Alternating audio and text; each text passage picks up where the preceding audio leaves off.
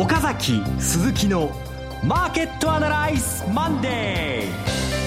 ー。皆さんこんにちは。桜井彩子です。岡崎岡崎鈴木のマーケットアナライズマンデーをお送りします。パーソナリティは金融ストラテジストの岡崎良介さん。はい。今週水曜日はマーケットプレスにも出ます。岡崎です。よろしくお願いします。はい。そして証券アナリストの鈴木一之さん。鈴木一之です。おはようございます。よろしくお願いします。この番組はテレビ放送局の BS12 チャンネル12日で毎週土曜昼の1時から放送中の岡崎鈴木のマーケットアナライズのラジオ版です海外マーケット東京株式市場の最新情報はもちろんのことテレビ放送では聞けないラジオならではの話など耳寄り情報満載でお届けします。さあこの週末あの投資イベントが大変盛りだくさんだったんですがすごくたくさんありました。ねえ、はい。岡崎さんは土曜日に豊か商事、えー新宿で、えー新宿の立派なビルで、えーと高いところで百何十名が来てましたね。ですごい時間延長しちゃって。で大体私が話長くしたのがいけ 私がいけないんですけれども、まあ、何せ今話すことがいっぱいあるもんですからね。でその後質疑応答とかも、うんどんどん入って。であの時はそうそうレオスキャピタルのですねあの日本の、えー小型株投資のですねパイオニアですけどね、えーの方もお見えになって。で結局終わったらもう4時過ぎてたんじゃないかなと思いますけどね。帝国を30分ぐらいオーバーって感じですか1時間オーバー1時間1時間オーバー と思います。それはすごいですよね。鈴木さんは？あ私は週末東証 IR フェスタが、これあの有楽町のおでありましてでそこに行ってまいりました。どうでしたか人は？やっぱりこの今の相場の人気がそのまま反映してますね。非常に熱気がありました。でもいいのか悪いのかちょっと不安なところもあるんですけどねこれね。ね。うん。はい。気をつけてかかりたいところですけどね。じゃあそのあたり詳しく伺っていきたいと思います、はい。はい番組進めてまいりましょう。この番組は株365の豊か商事の提供でお送りします今週のストラテシー。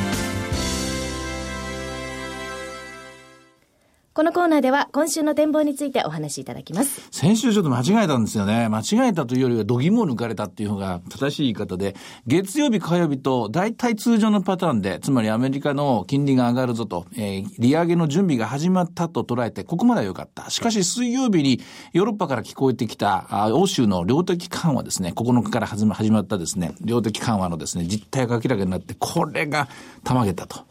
あ、98億ドル、えー、3日間でであって、そのうち21億ドルが、あ、20、ごめんなさい、ユーロだ。えー、98億ユーロ、21億ユーロ、えー、ECB 全体、そして、えー、ドイツ連銀。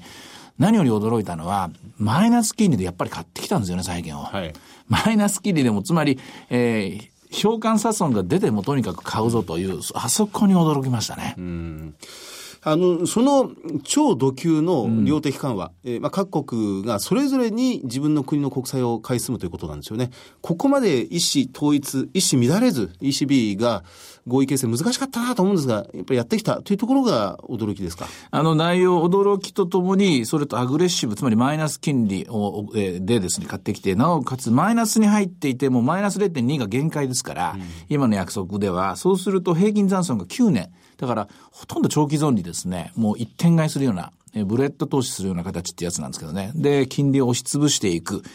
えーそうなっていくともう買えるものが限られてきますから。で、次のターゲットはというと、おそらく社債とかですね、こういったものになって。で、えーその債券を買って、えー資産がですね、現金になってしまった銀行は慌てて、そのまま当座に置いとくと、ペナルティを課されますからね。はい別のものを買わなきゃいけない。で、ここの思惑です。ここの思惑で、えーその、えー現金になっているものが、銀行はですね、おそらくジャンク債を買っていくんじゃないかとかあるいはイタリア債、スペイン債とか、ポルトガル債とか、あるいは場合によってはギリシャを買っていくんじゃないかとか、あるいは一部を株に行くんじゃないか。その思惑がポートフォリオリバランス効果として、水曜日以降のですね、ダックスの急騰ですね、これを演出していると。こんな動きですね。なるほど。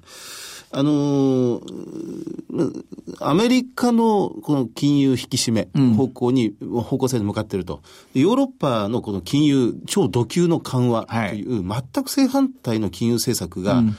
まあ、海を、大西洋をまたいてぶつかり合ってるわけですよね。そうですねこれって、昔から岡崎さんも指摘されてますように、あんまり良い兆候ではない。情報ではないですね。ええまあ、逆の方が読みやすいんですけどね。逆はアメリカが利下げをしているときに、えーヨーロッパが利上げをして、リーマンショックとかですね、こういうことはよくあるんですけども、この逆のパターンもまた、えー金融政策のすれ違いは過去において、例えば1986年であるとか、86年から87年にかけてあるとか。ただ ECB っていうのはできてからまだ10年ちょっとですからね、あの、当時はドイツマルク、ドイツ連銀なんですよ。ドイツ連銀と FRB の戦いみたいな感じだったんですよね。はい、ですので、規模はやっぱりちっちゃいことはちっちゃかったんですよ。今は大国と大国、大国というか、大国と大きな地域の戦いになってますからね。で、間に挟まれてる日本がどっちにつくのかと、どっちの動きに影響されるのかというのが、まあ、今週のテーマになると思います。なるほど。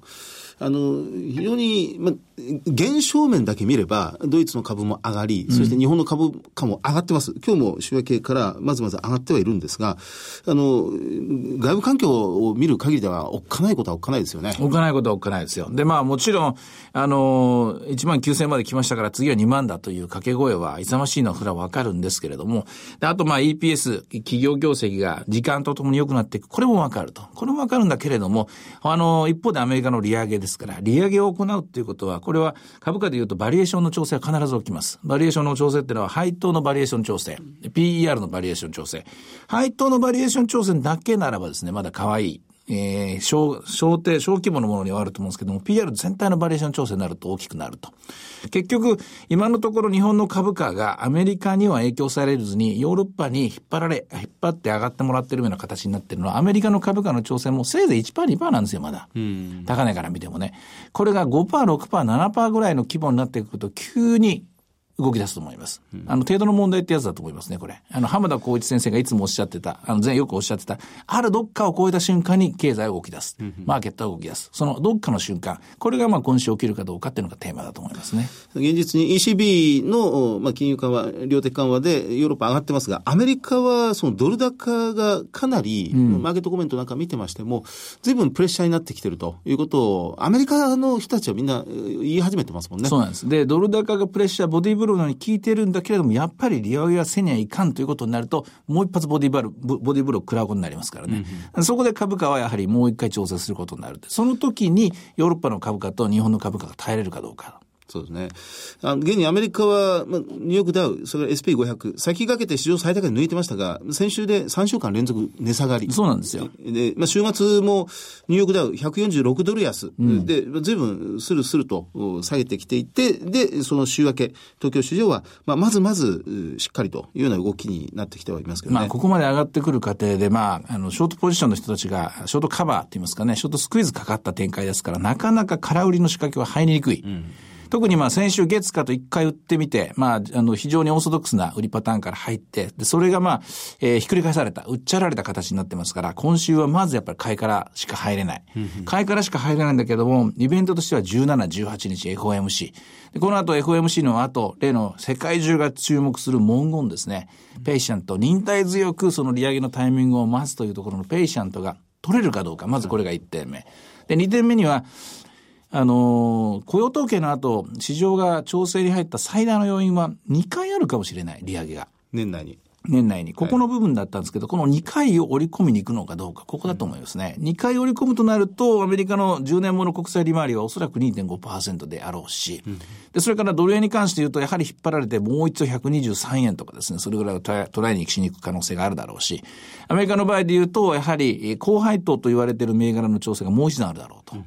で、PER の調整ももう18倍クラスでしたからね、これがやっぱり10%ぐらいあってもおかしくない。こういうような動きになる可能性高いですよね。なるほど。あの、もう一つ、少し視点を変えて、うん、あの、原油価格なんですが、うん、先週、また下がり始めてますね。そうなんですよ。あの、WTI が先週末4%下がりまして、うん、えー、45ドル。で、6週間ぶりの安値をつけてきたと。ボトム44でしたっけね？確か。この間、うん、はい。1月でしたっけね？そこまでまだ終わってませんけどね。うん、で、あの、生産稼働のリグの数は減ってるんですが、うん、やはり、以前、住所の高井さんもおっしゃってられたように、リグの数は減ってるんですけど、生産量そのものはなかなか落ちてない。うん、ってことが、また浮上してきてるようでありまして、これがまた巡り巡って、昨年11月と同じように、ロシア、ないしウクライナというリスクに思い至るということにはなりませんか？ああ、大いにあるでしょうね。プーチン大統領も久しぶりに、あの、公式の場に出てきて、結構過激なことを言ってたみたいですよね。この15日、16日ぐらいのところでは。うん、あの、核を使う準備があったなんていうコメントが流れてきて、ちょっと私は今朝方かな、そのニュースが来てヒヤッとしたんですけどね。あまだ東京、東京というかこの時間帯では、まだ NHK も報道してないし、新聞とかも出してないんですけどね、これから出てくるんじゃないかと思いますけどね。なるほど。まあこういうのって大体その、えー浮き足立ってるところに来るとですね、ショックが大きくなりますから、これもえーニュースとしては気をつけたいところですね。あの、で、で、それひっくるめてトータルとして、まあ今週 FMC、先ほどのお話で一番大きな材料としてありますが、今週の戦略、今週来週ぐらいはどうと見てたらいいですか？戦略というよりも戦術です。もうあらかじめパターンを決めといた方がいい。どういうことかっていうと、例えば FOMC でこう、こういう文言が来たらこうするとか、あるいはニューヨークダウがこのレベルを切ったらこうするとか、あるいは、えー東京の株式市場、こう、こう、こう、動いたら、この点まで来たらこうするとか、あるいはこの銘柄が崩れたらこうするとかですね、そういう細かいタクティクスをですね、いくつもいくつも決めておいた方がいいと思います。多分、こう言っちゃなんですけど、ほとんどの人が、どうしようどうしようってなると思うんですよ。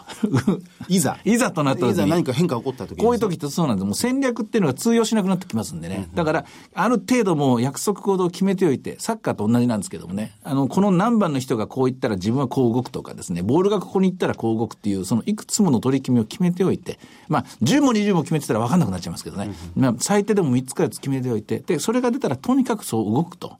そこが大事だと思いますね。それから、あの、すみません、前後してしまって、ボラティリティインデックスなんですが、あの、世の中どんどんどんどん不確実性が高まっているように感じるんですよ、私は。はいはいしかし、このボラティリティインデックス、日経平均で見ても、ほとんど今動いてないという状況です。ここれはどういう現象なんでしょうか？これはね、あの、簡単に言うとね、下のプロテクションがどんどん外れて、外されていってるんだと思いますよ。下のプロテクションっていうのは、例えば1万6千を切ったらどうしようとか、1万7千を切ったらどうしよう、1万8千を切ったらどうしようってずっとあったんですけども、下の不安がなくなってしまったんだと思いますね。で、もちろん、あの、上の方に行っちゃうとですね、上は上で、上でですね、またこれ、えー2万円超えたらどうしようっていうのもあ、あるにはあったんですけども、それもだんだん薄れてきて、まあ、地利高でしょうっていうぐらいにマーケットが見始めてるんですね。で、基本的にはボラティリティが高い理由は2つあって、1つは言ってあの今言いました下のプロテクションが外されていること。もう1つは上のコールを確実に売り上がっていく人もいるっていうこと。1万9500円のコールを売っとこうとか、2万円のコールを売っとこうとか、別についたらついたでいいやと。その時は現物株売ってきゃいいだろう。利回りが低い時代だから、プレミアムを売って、その分利回りを補填しておこうっていうのは、これは悪い考えじゃないと。こういうことです、だと思いますね。なるほど。うんそれが今のこの比較的20というレベルで安定しているということになるわけですね。でもなかなかね、この辺のところでですね、長い時間続くことはないんですよ。ボラティリティというのはそもそもが。はい。では、前場の指標で他に見ておくものありますか？はい。えー、指数、うジャサク、マザーズ、いずれも堅調性、あ、マザーズはやはり少し難聴、マイマイナスの動きがついてます。うん、1、3月はね、なかなかね、小型株とかですね、こういう新興市場のえ銘柄をピックアップする、そういうファンドマネージャーのお金が入ってこないので、えこれはまた5月とかですね、その頃からまた動き出すと思いますね。やっぱり今は大型株主主流といいますかね、ねあのバブルチックな動きになっていることの象徴だと思いますね。あとドル円が121円の25、26ですね。リートもこじっかり若干です。えー長期金利はちょっと上がってますね。そして株三六は19,312円ですね。今日は安値は240円までありました。はい、ということで、いろいろ展望していただきました。今週末には土曜昼の1時から BS12 チャンネル12で放送している岡崎鈴木のマーケットアナライズもぜひご覧ください。また、Facebook でも随時分析レポートします。以上、今週のストラテジーでした。岡崎鈴木のマーケットアナライズマンデーそれではここで株365の豊商事からセミナー情報です。二つあります。えまず一つ目が福岡で、え豊商事資産運用セミナー in 福岡日程が3月21日土曜日12時会場12時30分開演です。え当日は第一部東京金融取引所石井豊さんによるクリック株365セミナー。そして第2部が岡崎さんのご講演。そして第3部、レオスキャピタルワークスの執行役員営業部長、五十嵐武さんによる講演があります。さあ、そう、えっ、とですね、こちらは3月21日、あれ、もう今週そうです。すね。えっ、と、お約束しとくのはですね、はい17、18日の FOMC が終わってから資料を作ります。はい。ですので、一番新しいものをお届けしますので、はい古いものはお伝えしません。最新のものをお伝えするので、期待してください。ここれはもうちょっと行かないとダメですね。その代わり私は多分木曜日の夜は徹夜になると思います。ちょっとヘロヘロな状態で、セミナーに臨むしかし最新情報ということで、ぜひ来てください。会場は博多にあります TKP カンファレンスシティ博多 TKP ホールになります。お申し込み連絡先は豊か商事福岡支店フリーコール0120-998-624 0120-998-624です。受付時間は同日祝日を除く9時から20時ということで、さあ続いてが翌週でございます。横浜です。豊か商事資産運用セミナー in 横浜。こちらが3月28日土曜日12時30分会場13時開演です。え前半に岡崎さんのご講演がありまして、後半に東京金融取引所の三河川交渉さんによるクリック株365セミナーになります。さあ28日翌週になるとかなりこれは見えてきてるんですかね？そうやりたいんですけどね。まあでも FOMC でまたぼやかされてですね、えーまたまたもうあと2ヶ月待たなきゃいけないとかですね、そのケースもあるんですよ。ありますねでもまあ28日土曜日でもう次の週は4月新年度ですからね。はいですから、この横浜ではもう少し長めの、ここのところもう週間単位といいますか、1ヶ月単位で必死でまあマーケット動いてましたからね、その必死で現場の最前線の状況をですね、分析してましたけども、28日の時点では、そうですね、3ヶ月、6ヶ月、それぐらい先まで見た少し長めの話をしたいなと思います。はい。会場は横浜 TKP ガーデンシティ横浜カンファレンスルーム、えー7プラス8になります。お申し込み連絡先は豊か商事横浜支店フリーコール0120-997-624 0120-997-624です。受付時間は同日祝日を除く9時から20時です。ここまでが豊か商事からセミナー情報でした。え続いては BS12 チャンネル12からです。えーっとですね、番組連動セミナーリアルマーケットアナライズのウェブ版セミナーとも言うべきマーケットアナライズプレミアムビデオオンデマンド配信中です。ただいま6回目で、えー日本の金利を考えるパート1が、えー日本は金利もパラカ、あ、ガラパゴス。えーパート2、日本の金利は日本的に決まるということで、えー日本配信中です。そして、第7弾もありましたよ。収録いたしましたので、ありましたよ。はい。こちらは、為替の話。為替とは何ぞやみたいなちょっと話になってますね。一応、内輪受けの中では一番褒めてもらいました。私は、みんなに。そうです。面白かった面白かったです。ということで、えー第7弾が公開される前に第6弾、この金利の話もぜひ見ておいてください。えーこちらはですね、番組ホームページにアクセスいただきまして、VOD セミナーというボタンをクリックしていただければ簡単に視聴ができます。ぜひチェックしてみてください。そしてもう一つ、えー BS12 チャンネル12から番組のお知らせです。男はつらいよの虎さん役でおなじみの昭和を代表する名優、渥美清。よっ。24時間全国無料でご覧いただける BS12 チャンネル12では、渥美清が出演し、男はつらいよの原点となった伝説のドラマ、泣いてたまるかを、マーケットアナライズの終了直後、毎週土曜、お昼1時45分から放送中です。1話完結の笑って泣ける人情ドラマ、古き良きあの昭和が蘇ります。なんか刺激されるんですよね。そのマーケットの話を、すごい合理的なことを考えた考えた後に、ほろっとですね、隙を突かれて、人情話が。ちょっとね、ちょっとほろっとしてるんですね、これね。本当にね、あの、緊張の後の緩和みたいなあ感じでね。ークールダウンにぜひ見ていただきたい人情ドラマ、え。チャンネルの見方がわからない方はですね、BS12 チャンネル12のカスタマーセンターへえお気軽にお電話ください。オペレーターが BS12 チャンネル12の番組の見方をお教えします。フリーダイヤル0120-222-318 0120-222-318 BS12 チャンネルカスタマーセンターまで、厚み清の泣いてたまるかを BS12 チャンネル12でぜひ、マーケットアナライズの後にご覧ください。セットで見てくれるセットで見てください。そうするとね、余計泣けると思いますね。はい。ということで、以上、セミナーのお知らせでした。フォローアップアナライズ